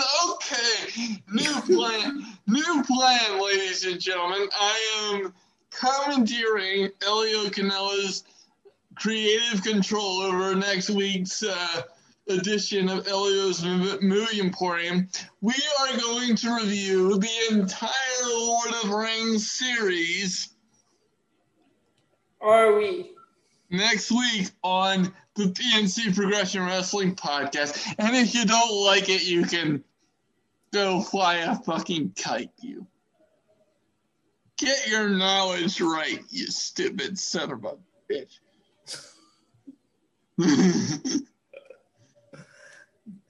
well, that being said, I so I sat down and watched The Man with the Golden Gun. Uh, uh, and how was that? And that was my the first James Bond movie I I saw. So I'm like, you know what? I enjoyed this one. I'm going to check out some other ones. So I decided to watch Doctor No. This one was uh, another one of my favorites now. Yeah, Sean Connery was good. He retired from acting after League of Extraordinary Gentlemen because the movie sucked. But um, yeah, he was he was always a very good actor. Now I'm gonna throw it over to Ben for his movie, The Magnificent Seven. Yes. So um, I couldn't find the original, but I did find um, the remake of um, of that, which was released in uh, 2016. And uh, if I could just pull up my trusty Wikipedia uh, sidebar, um, don't source Wikipedia if you're in college but you can always use the uh, you can always use the uh, listing of sources at the bottom and just poach those, but just don't say Wikipedia. Um, let me see what here here we are. Um, okay, here, here uh, technological problems piss me off. Okay, here we go. Um, so I um, I will have to say um, I really enjoyed the fighting sequences in this movie. Um, they were very well done. Um, and the lead two guys, uh, Denzel Washington, he played uh, Sam Chisholm, Chisholm, and the other name character name or main character was um, Joshua Faraday, uh, played by Chris Pratt. The original was was um, portrayed by Steve McQueen. Um, and um, I gotta tell you, this was this was a really good movie because of the action sequences, but in terms of like storytelling and the overall reasoning for what they were doing, um, that was that was very short um, on on that part until the very end, where we found out that um, Chis- Chisholm's family was um, both raped and murdered by uh, by the antagonist, um, who was uh, Bartholomew Bogue, played by Peter Sarsgaard. Um, I, I really thought they they could have explained that much earlier on. I, I feel like it would have helped um, me like follow the movie's events and just kind of understand why they were undertaking this um, this uh, problem. Because otherwise, otherwise, it's just the townspeople hiring a mercenary to come save their town. It doesn't really give the mercenary a reason outside of money. So if they if they had explained that better, I would I think I would have enjoyed the movie a little bit more. But um, um, but ha- having said that, it was um, it, it was it, it, was it was a very good movie. And if you're into um, if you're into westerns, um, then this is this is definitely one that I would um, that I would recommend. I think it, it, it's kind it's kind of similar to um, to True Grit, although I, I will say I, I think True Grit was done a little bit better, but having said that, I still thoroughly enjoyed uh, this movie. Um, and um, so, four out of the seven c- characters in the Magnificent Seven, um, which are the um, the people hired to um, to save this town. Um, four of them end up dying, and the one really pissed me off because I was always a fan of, of this actor in another show. Uh, Vincent D'Onofrio. Uh, Full Metal Jacket. Thank you. Okay, all right. You have fully redeemed yourself. Thank you. I, and Adventures we, in Babysitting, one of my favorites. I've never seen that, but but yeah. Uh, Come on! what the fuck?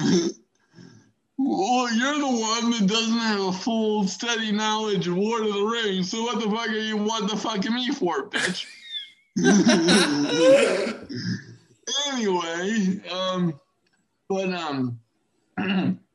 Yeah, so four out of the seven died, and then, but one one of my favorite characters in the movie was uh, Jack Horne, who was just uh, this uh, kind of like this weird, kooky uh, character um, in the movie. It's kind of hard to explain, but he he was definitely one of my favorites.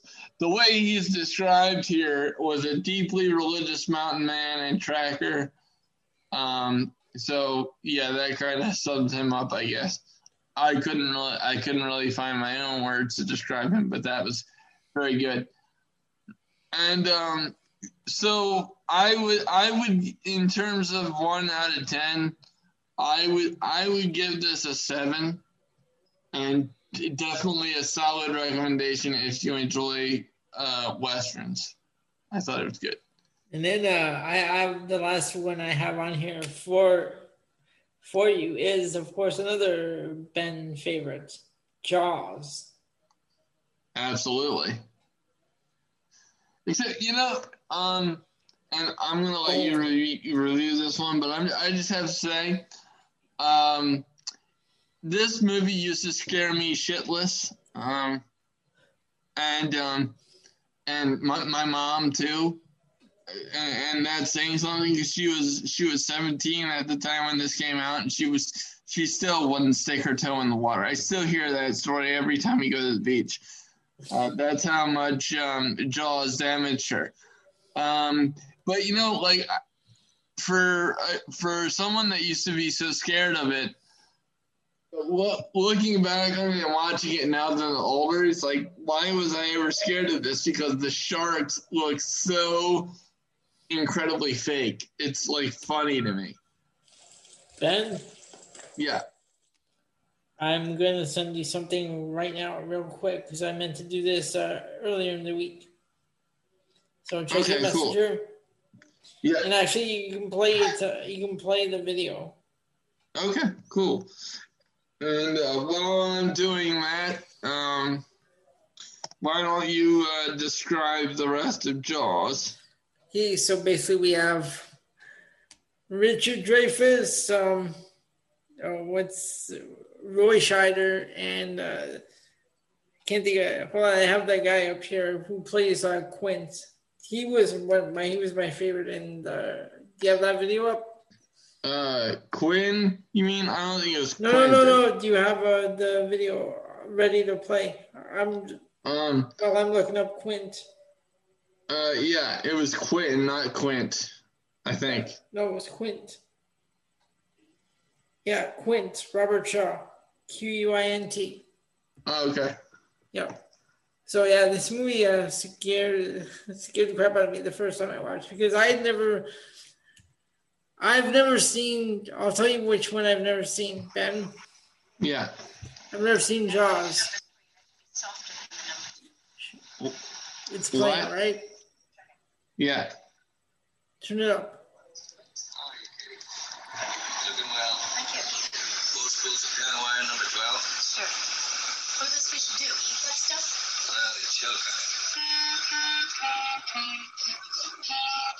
That music is crazy as fuck.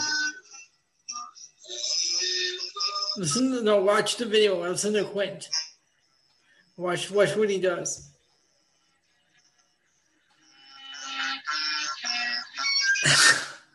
oh no! Quinny, the, the guy purposely messes the kid up. He's like trying to play with the joy, and he's messing him up. Good lord. No, that's yeah. on the that's uh, the one of the deleted scenes on the DVD. Yeah, but like I was, um, I was really pissed off when, uh, when he got eaten by the by the shark. I've never seen Jaws. And why that? Okay, wait a minute. Wait a wait a. I've fucking... never seen Jaws two or three. I moved straight to four from one. Oh, okay. Wait, wait, wait a minute. Wait. Uh.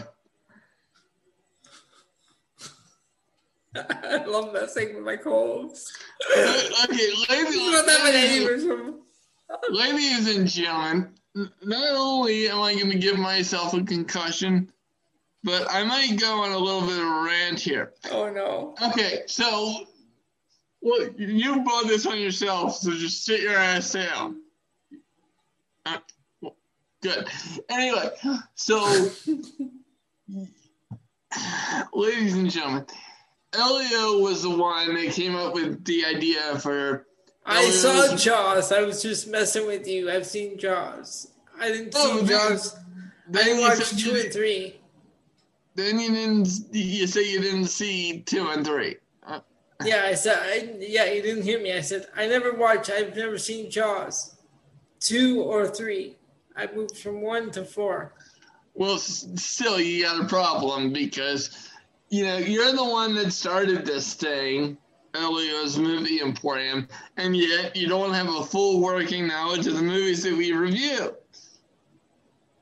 And and for those of you that don't know, we uh, started this segment because of uh, Peacock's delay in uh, transferring classic pay per views over to the new service.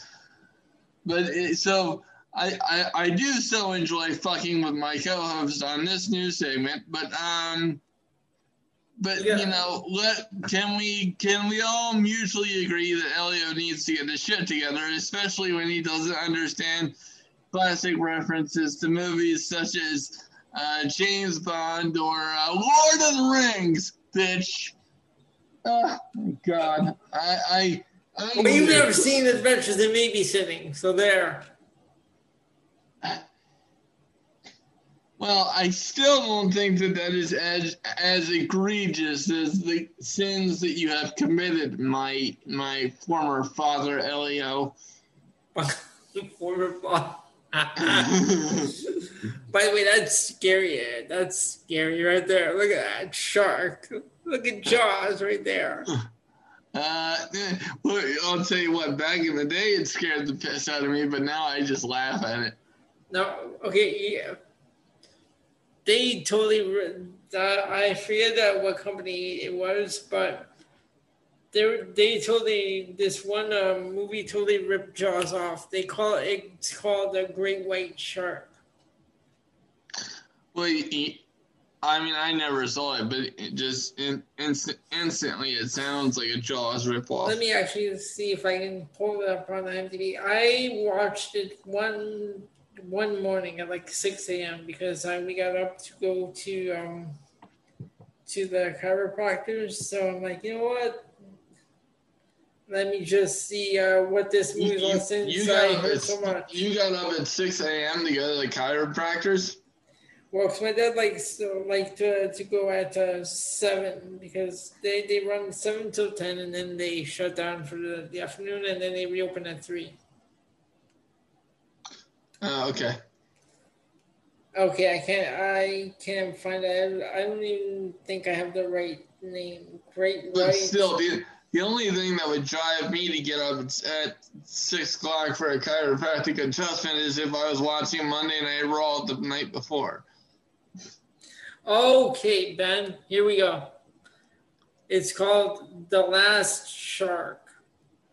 Tell me from 1981. Tell me that's not a Jaws ripoff. Look at that. Oh, absolutely. That's this 100 100%. That is ridiculous. The, the whole movie was was just stupid. I mean, Here, let, let, me, let me see it again just for just now that I got you on full screen. Oh, wait. This is, uh, let me uh, pull up. Oh, my God, yeah. Look, and look how fake the shark looks. right. That's another one right there. Look at this, the shark in the background. Oh Jesus!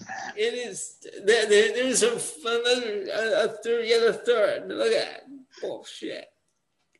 Oh my God! How are we ever scared of that shit? Now let me hold on. I, now that I have this open, I want to see what.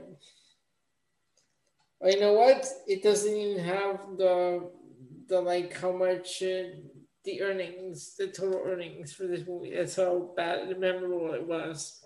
Probably because it tanked. I mean, it probably it probably tanked worse than the one than the one featuring the underage porn star Traci Lord. so the, the the other two that I I'm just gonna bring up, but we're not gonna go over because I, I I still want to watch these ones. It's called The Frozen Dead and Bloody Blood Mania. Excuse me. Um, well, uh, my apologies. Um, it's late and I uh, had a trying weekend. But, but Ben, let me ask you a question. Yeah. Now I already asked you about um, anthology series. What do you think? Do you do you like them? Yes or no? Yeah, I think so. All right, so uh, look this. I told you about Journey to the Unknown, which is available on YouTube. I watched uh, the entire series that's of course is the DVD cover, the what to look for. Right. This one is from 1968. This one I think you'd enjoy. I didn't like a lot of the episodes, but some of them were pretty cool. Like the first one is the new people, and you know what? It's good that you're dressed like that tonight with I the red. Yeah. Because look at this. oh, oh, my god. He looks he looks like Father Paul Mitchell. Now this one is interesting. It's called the New People. This episode's the New People, okay? Yeah. So basically it's um this couple moves into the country and are taken aback by how friendly their local people are and soon become part of a, uh, the community.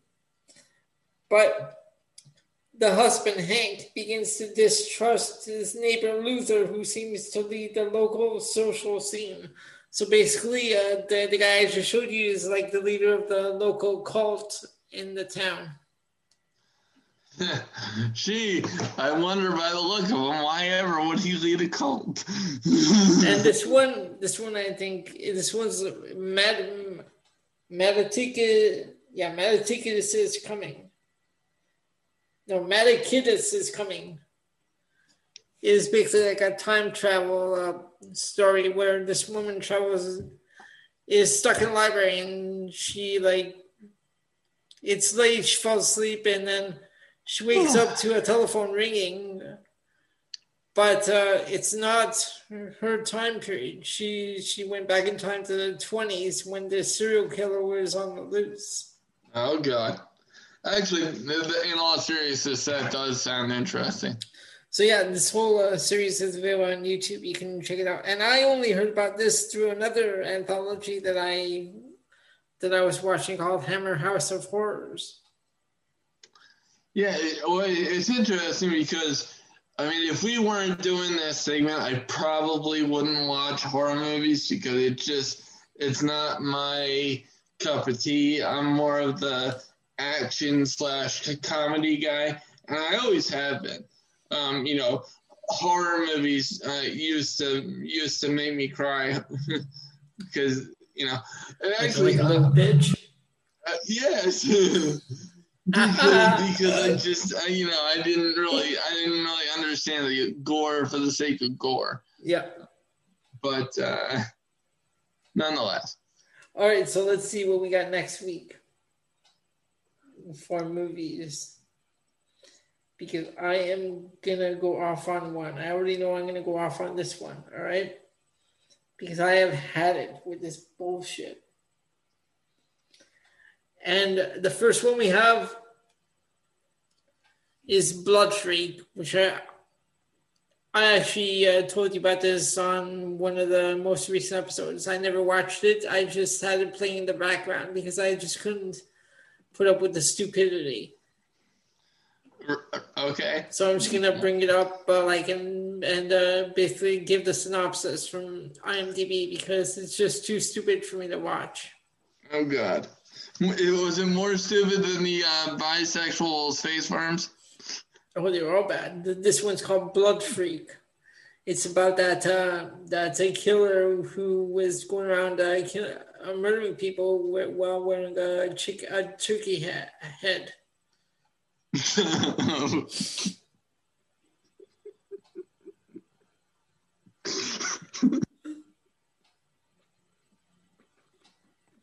Please show it.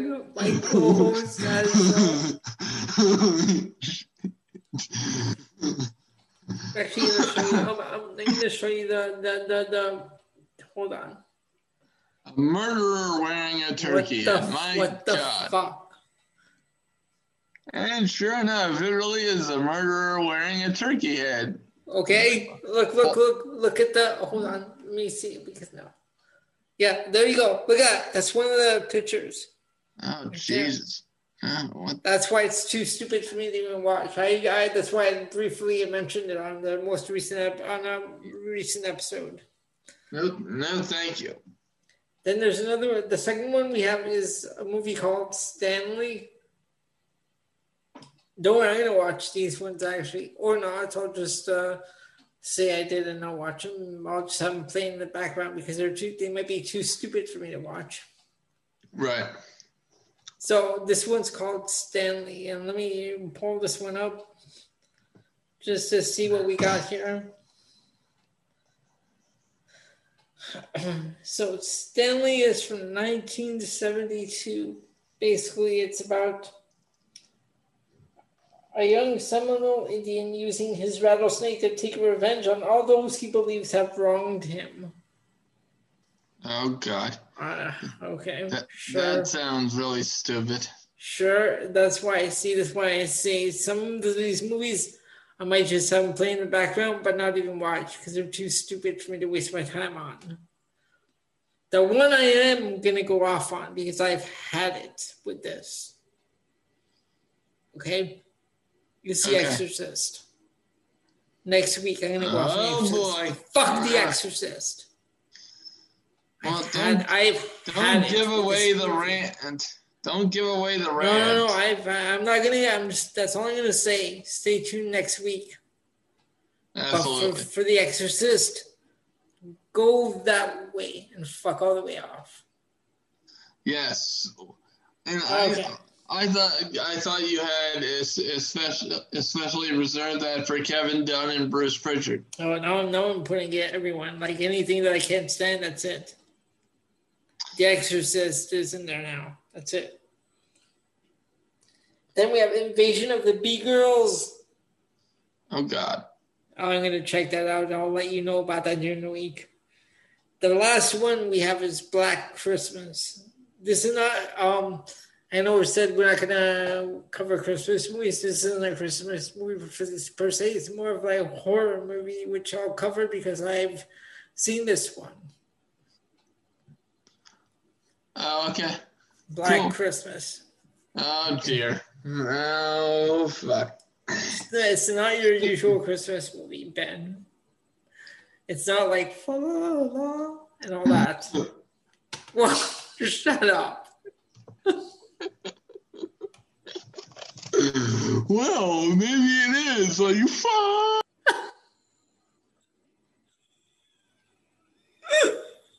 Uh, oh, go on. I unmute yourself. Go on, unmute yourself. I thought you were gonna start dying. That's why I muted you. No. no. All right, so that brings our movie segment.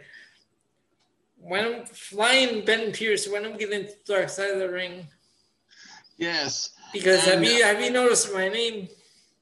Uh, yes, it was um stunning Elio Canella. How fitting. We're, except neither one of us is blonde. Although I used to be. When I was when I was two years old, I was as- I was as blonde as Ric Flair. And I'm not kidding. yeah, did you also go woo? And then my, no, but Why not? my, then my hair just got the because I was two years old and couldn't talk. Okay, that makes uh, that's that that makes sense. All right, so let's get into let's get into Dark Side of the Ring. Okay, so I was talking to Elio about this er, um, off the air yesterday, and I was While little, you're talking, I'm gonna check something here. Go on, keep going. and I was a little bit confused because they aired part one online before the the show aired on TV. And uh, what the hell? Oh no, sorry, I was checking uh, part two because I told you that I I was uh I was um getting part two to watch later on. Right. So yeah, it was downloading because uh, it I was having problems with the other program I use. Yeah. So I use something else. So it, it's all set on my screen. Well, you, you'll enjoy it. And then, um, but like my my question is, why is Vice releasing the online versions like well before the they actually air? Because part two has not aired on TV yet. That doesn't air until next week. And then part part one aired on TV last night, but then it was released online last week. So I kind of have a theory on why they're airing part one and two separately. yeah, So I don't know if this makes sense, but I want to say because they wanna they want to stretch out the weeks because I think if they air part one and two in one night, it's gonna get it's gonna be less weeks because they have so many episodes in season yeah, two. and, and and that that does make sense, but it's like why but why the disparity in like online versus TV? Why not just air like one or the other? You know, that doesn't make any sense. Yeah, it's But- it's weird.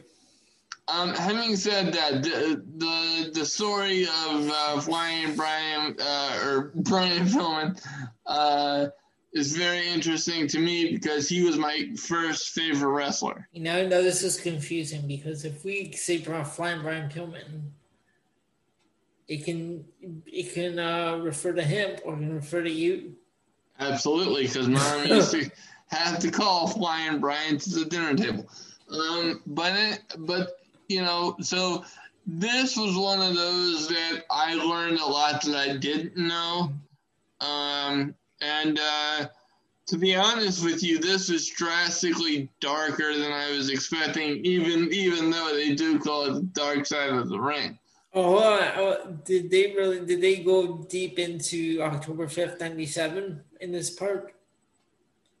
Uh, not not in part one. oh But- no, no, no. I'm. Uh, but okay, no. We're They do doing part that. one or part two. The, I'm I'm reviewing part one right now, and then Okay, we'll no, do. no. Are we doing part two or are we gonna do that next week? Oh, we're gonna do part two next week, All right, all right, sounds good. Go on. just to kind of spread it out a little Yeah, yeah. bit. Go ahead. So um, so yeah, we uh, the whole the whole um the whole uh sto- story is pretty much how Pillman should have been like the next big star in uh, wrestling, but um, you know his uh, his demons and kind of like the trappings of of fame and uh, some issues in his family life uh, stopped that. Um, at first, I didn't think that this was gonna uh, be very well be- because they very briefly went over his athletic career. You know how he tried out for um, for the Cincinnati Bengals and how uh, how he was one of the last ones cut, and then and then he uh, they switched to his family life.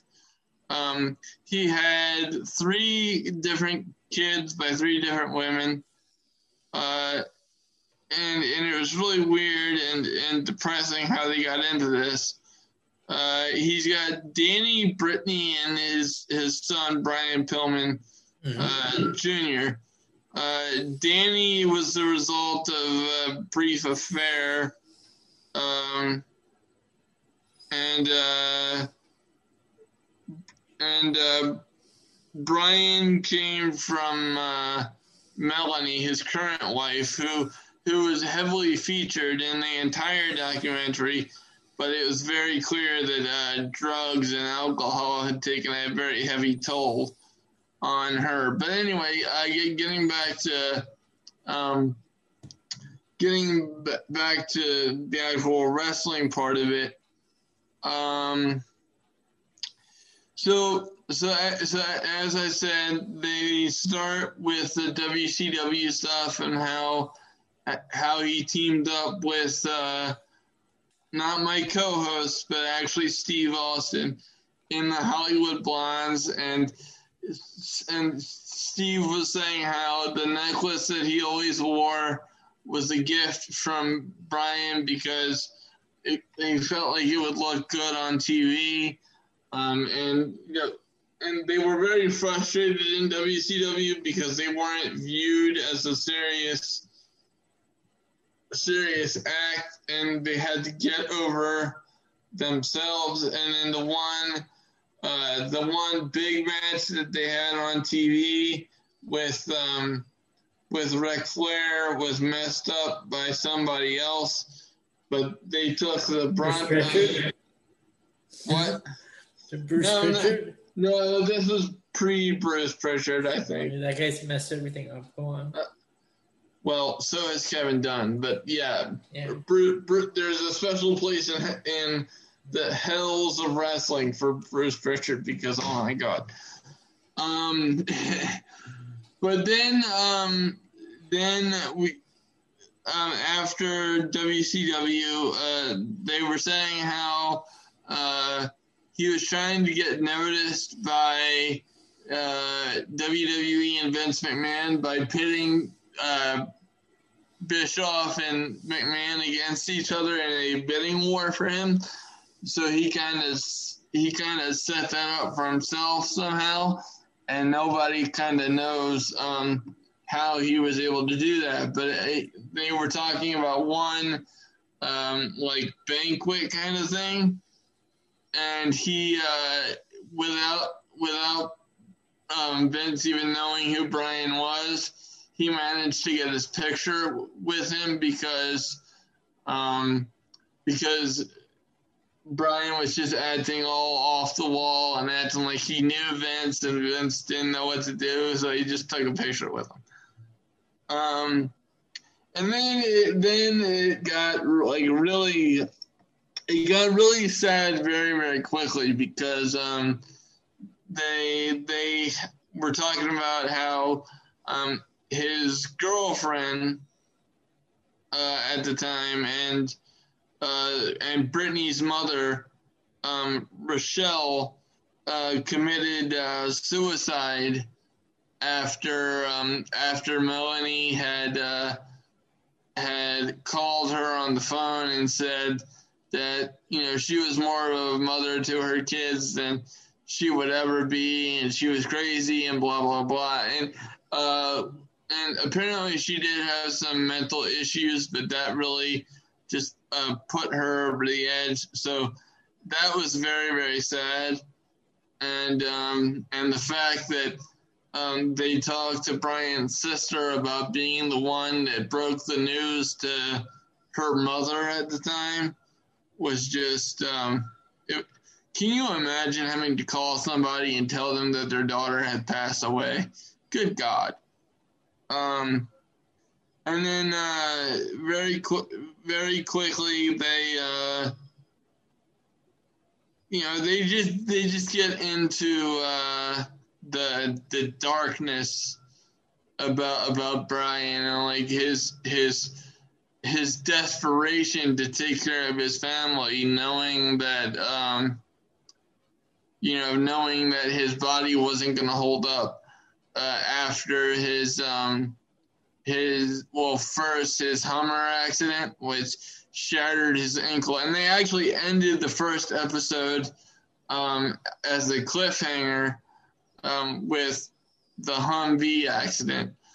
Um, because they were talking about how driven Pil- and talented Pillman was, but you could al- you could always just um, you could always just see like how desperate and, and almost uh, frantic he was. Like a, a big area of emphasis was him being paranoid about his position in the company or in whatever company he was in, especially when he was going through the bidding war or trying to create one between WCW and WWE. And um, it, it was just really sad because the biggest question of Brian Pillman's career is like, what if? Because he died at only 35. But yeah, this episode ends with um, with the the Humvee accident, and um, and you just um, and you instantly get get the idea of okay, part two is going to be significantly dark, even darker than this one is, and I've seen part two already, um, but uh, I don't want to go over that without Elio. No, I was going to ask you, is it dark, like the way you just said? Yes. Okay.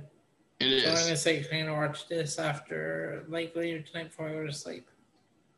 Um, yeah, it's um, you know, and and like the saddest thing is Brian was actually poised to be one of the bigger stars. I mean, he could have been the next Rock, the next you know, Triple H mm-hmm. or whatever. But after after the Humvee wreck and after he shattered his leg and his ankle, he just couldn't go in, anymore, and everybody could see it, you know. And then so um, that's that's where the first part ended.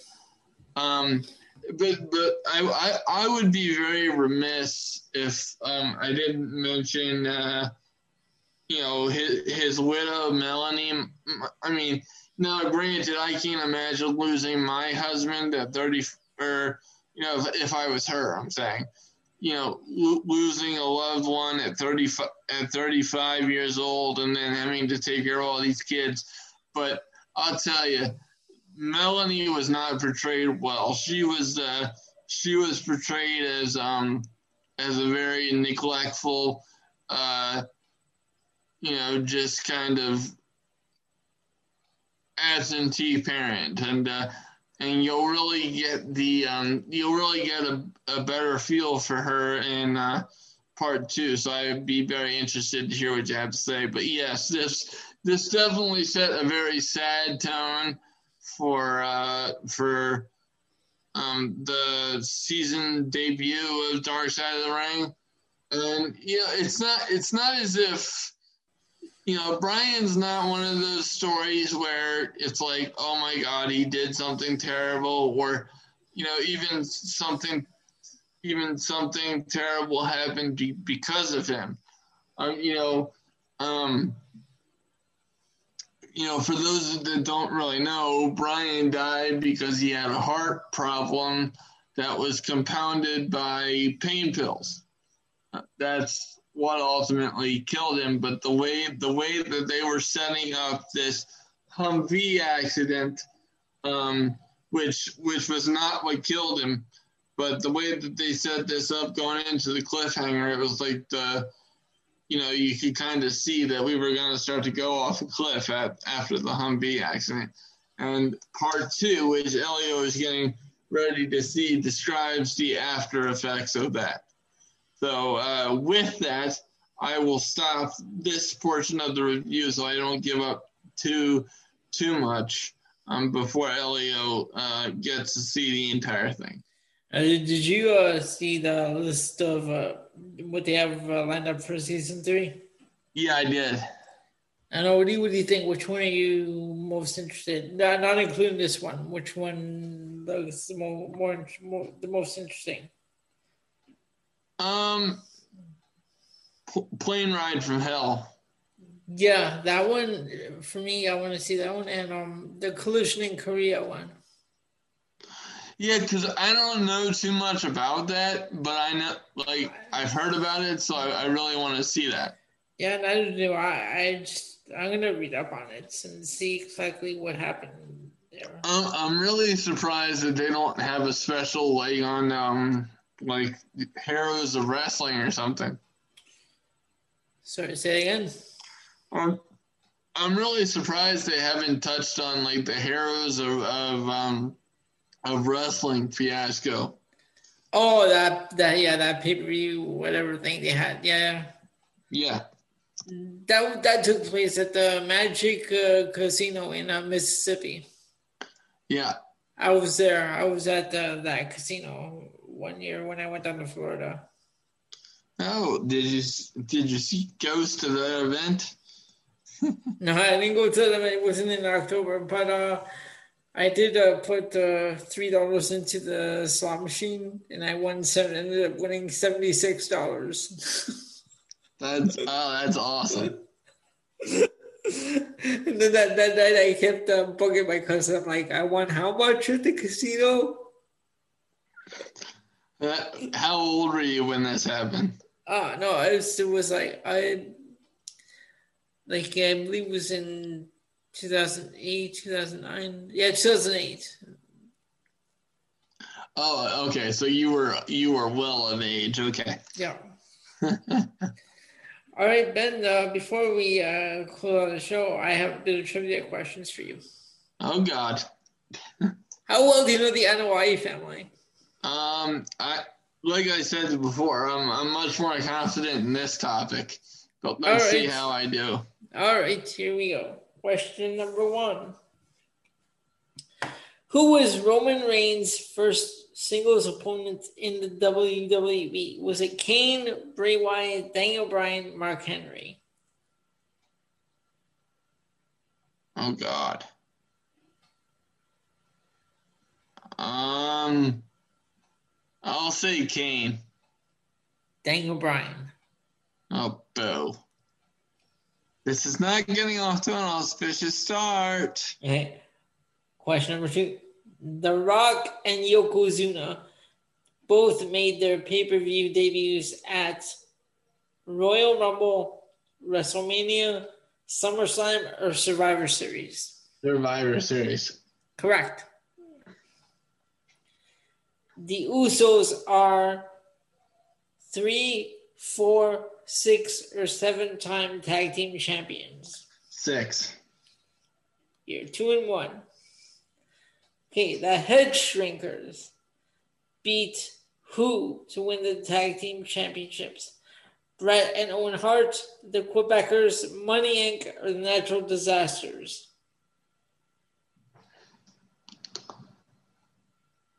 Hmm.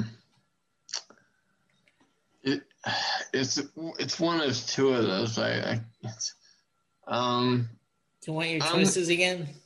yeah Brett and Owen Hart, the Quebecers, Money Inc., or the Natural Disasters? I'm gonna say the natural dis- disasters. Quebecers.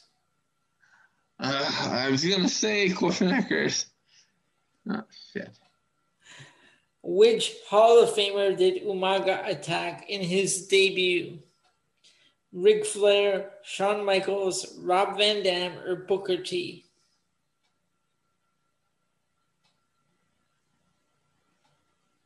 Oh God. Um. Shawn Michaels. Ric Flair. Ah. I'm a little disappointed in myself. Okay. Rikishi won which singles title? WWE Championship, Intercontinental, European, or Hardcore? Intercontinental. Correct. Yeah. Okay, I, actually, I got this one wrong too. Whom of the following did Yokozuna never team with? Crush, British Bulldog, Ahmed Johnson, or Vader?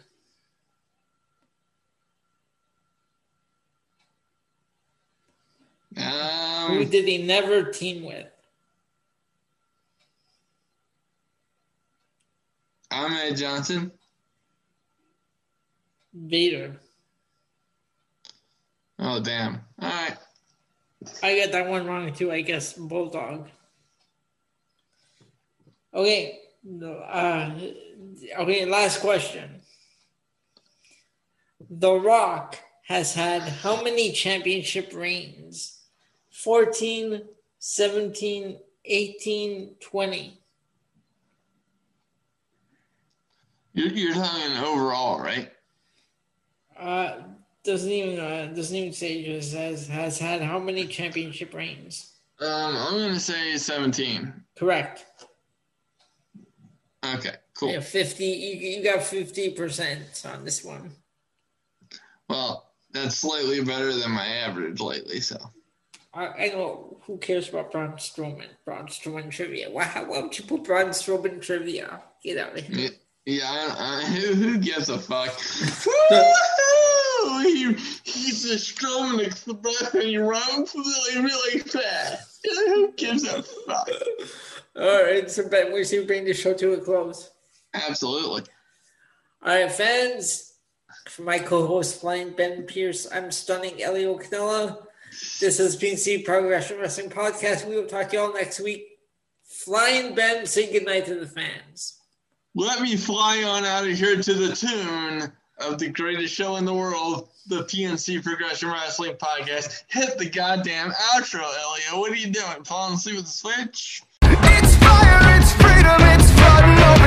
it's the preacher and the pope and you're There's something breaking